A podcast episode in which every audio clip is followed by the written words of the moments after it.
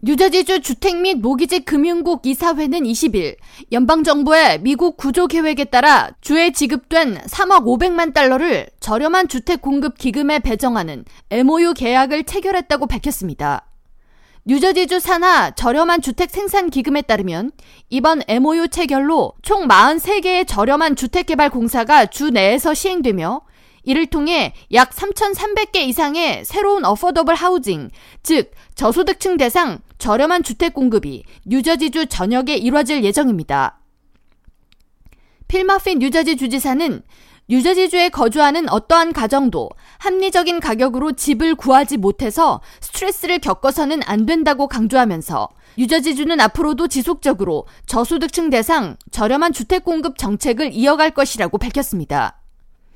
전미 저소득 주택연합이 지난 3월 발표한 극빈층이 접근 가능한 임대주택 수량에 관한 보고서에 따르면 뉴저지주의 극빈층 세입자 수는 32만 3,284명으로 집계됐으며 공급 가능한 저렴한 임대주택은 약 9만 8,753개로 이를 환산하면 극빈층 100명당 31명만이 저렴한 주택 렌트를 구할 수 있는 상황으로 나타났습니다.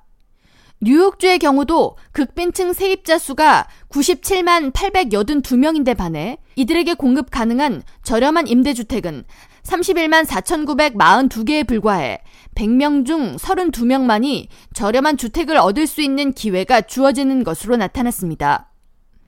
한편 뉴저지주의 주택 소유율 역시 지난 10년간 가장 하락한 것으로 나타났습니다. 연방 센서스국이 지난달 발표한 2020 센서스 인구주택 분석 자료에 따르면 뉴저지주의 주택 소유율은 지난 2010년 65.4%에서 2020년 61.3%로 4.2%가 하락했으며 전미에서 주택 소유 감소율이 가장 컸던 주로 랭크됐습니다. 또한 뉴저지주의 주택 소유율은 지난 1970년 인구 센서스 조사 이후 최저 수준인 것으로 나타났습니다.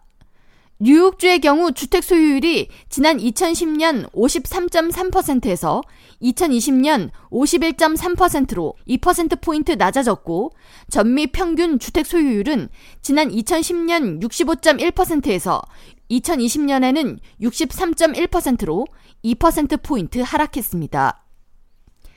K라디오 전영숙입니다.